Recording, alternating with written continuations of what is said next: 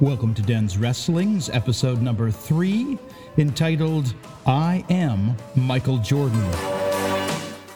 I blame The Last Dance. That Michael Jordan docu-series on Netflix has to be at least partly to blame for why I spent the last week marooned on my couch. I watched the series a couple of months ago. It was so exciting that I spent more time than I care to admit planted on my couch binge watching it. So, why do I find myself here on the couch again? Well, my son and some of his friends were hooping it up at the local basketball court.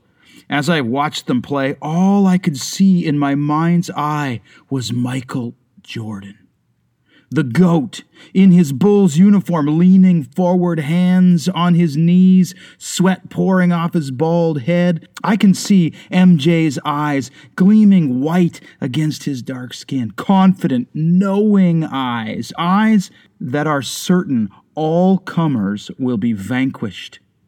I now see Jordan airborne, defying gravity. His tongue is out. The ball comes from way behind his head. He slams it through the hoop. An earthquake happens, and all defenders scatter like cockroaches exposed to midday sun.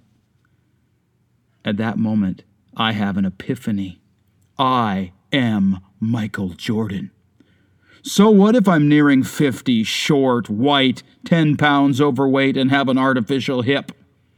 My preteen son and his entourage of gangly friends don't have a chance. I am Michael Jordan. I take to the court. I don't even bother to tighten the Velcro straps on my three year old Ecco sandals. I belly bump the ball to my son. At the top of the three point arc, the game is on. The kids swarm, but it doesn't matter. I'm unstoppable. Jump shots, layups, fadeaways. It's all happening just like in the documentary.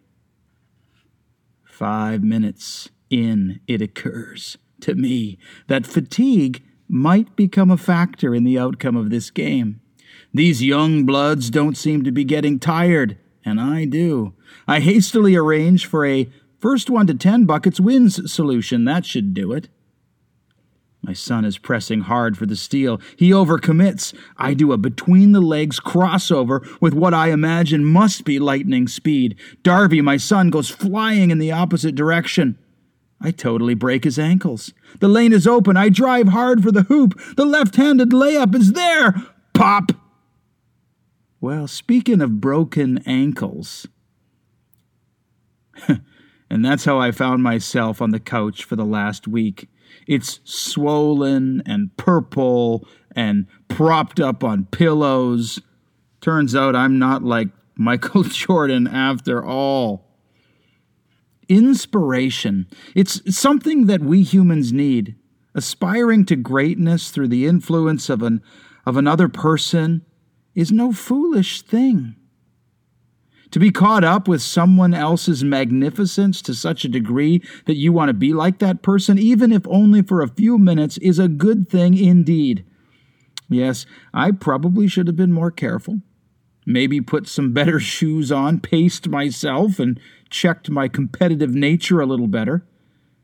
But even still, to be inspired is a beautiful thing, and for a short while on a concrete slab in downtown Vancouver, I was overachieving, inspired by the life of someone much greater than me. I wonder if there's a human being out there that was simply the greatest at being human, the best of the best.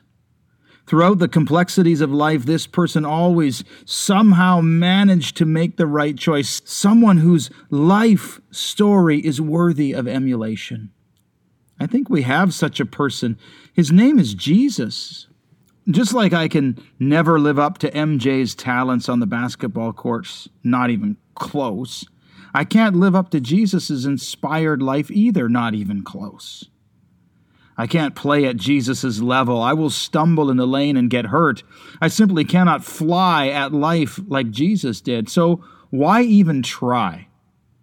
Maybe being inspired by the life of a better person is a recipe for despair. If I didn't try to be like Mike, I wouldn't be limping right now. Perhaps that's what some people think, but not me. Why not be inspired by Jesus? Why not let his greatness fill us? Why not come to love him and the legacy of his life?